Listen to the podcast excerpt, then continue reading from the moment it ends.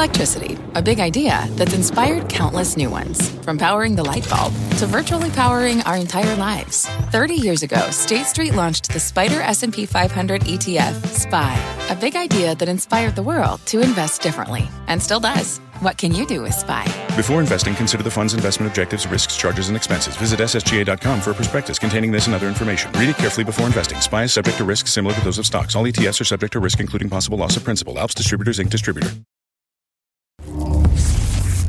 How did some of the world's richest investors play the tech rally and this AI hype cycle in the latest quarter? Our Leslie Picker has the wrap on those 13 Fs for us in today's Tech Check. Leslie, I don't know about you, it kind of felt to me like there were more interesting layers in this particular round of filings. Yeah, you're absolutely right, Carl. And those who leaned into that tech rally and AI hype certainly saw it pay off in terms of returns. According to HFR, which collects aggregate hedge fund data, tech focused hedge funds were the best performing strategy group among 28 hedge fund strategies they study.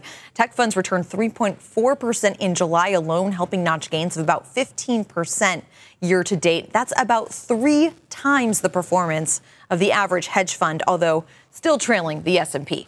Hedge funds were big buyers of AI plays during the quarter with the group adding, for example, 16 million shares of Nvidia and 12 million shares of Microsoft.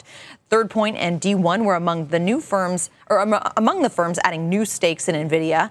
Appaloosa boosted exposure to tech broadly buying shares of Alphabet, Amazon, Apple, Intel, Meta, Microsoft and Nvidia, and Coatue bought more of Amazon and, uh, and Microsoft, but pared back a bit in Meta.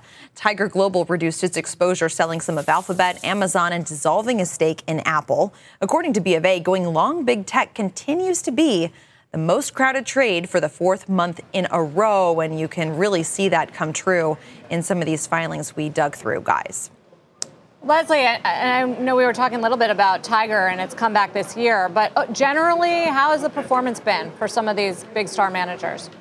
Well, the performance, the dispersion itself has been, uh, you know, pretty average, but for tech fund managers, they've certainly been outperforming. Uh, overall, though, and especially if you look at some of the bigger funds on an asset weighted basis, pretty dramatic underperformance. It's the, the smaller, more niche players, um, like we talked about with uh, Tiger Global, uh, Coatue as well, just outperforming. Part of that just has to do with really the sector that they do invest in, but you know, obviously some stock selection as well. Hedge fund managers revealing their second quarter portfolio moves overnight in 13F filings. But despite the recent tech rally, the world's richest investors seem to be mixed on the sector. Leslie Picker dug into those trades for us in today's Tech Check. Leslie. Hey, John. Yeah, the Tech SPDR ETF XLK gained a whopping 15% during the second quarter. Many of the hedge fund managers we track rode that wave higher, adding to their big tech stakes in the three months through June. Coatue bought big amounts of Amazon, Microsoft, and AMD. Appaloosa boosted exposure to tech broadly, buying shares of Alphabet, Amazon, Apple, Intel, Meta, Microsoft, and Nvidia. Pershing Square added to its very lucrative Alphabet stake. Fellow, sometimes activist Third Point, though, pared back its stake in Alphabet opting instead for large buys in Amazon, Taiwan Semi, Nvidia, AMD, and Microsoft. According to HFR, which collects aggregate hedge fund data, tech focused hedge funds were the best performing strategy group among the 28 hedge fund strategies they study. Tech funds returned 3.4% in July alone, helping notch gains of about 15% year to date. That's about three times the performance of the average hedge fund, although still trailing the S&P.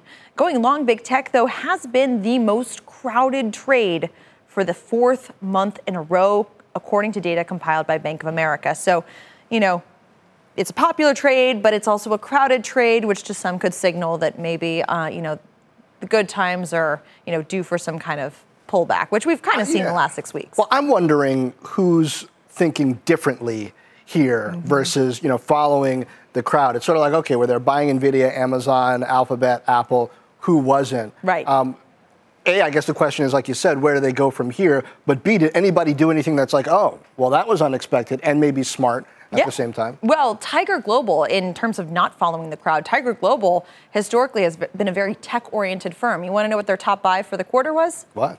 Apollo.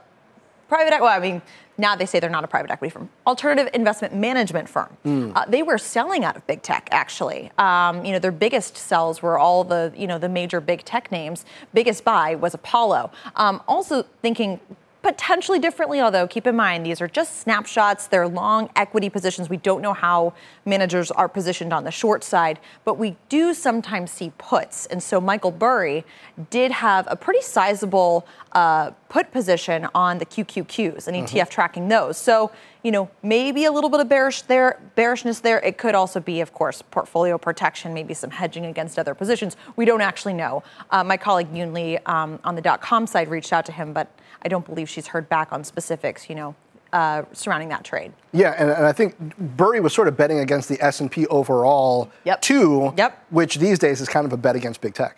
Right, exactly. So S&P and the QQQs, I should have said that. Yeah, he did yeah. both indexes, uh, had puts on both of those. Notional value for those trades uh, combined was about 1.6 billion dollars. So pretty sizable, uh, you know, relative to the size of his fund. But again, we don't know if that's necessarily just hedging individual stocks or if it's an actual directional play, a directional bet on you know where he sees those two, those two indexes going. Well, we just heard from somebody who thinks that the market can still run from here, and you know somebody who's betting against it. So that's what it takes to make a market. Leslie, thanks. Right. Across America, BP supports more than 275,000 jobs to keep energy flowing. Jobs like updating turbines at one of our Indiana wind farms and producing more oil and gas with fewer operational emissions in the Gulf of Mexico. It's and, not or. See what doing both means for energy nationwide at bp.com slash investing in America.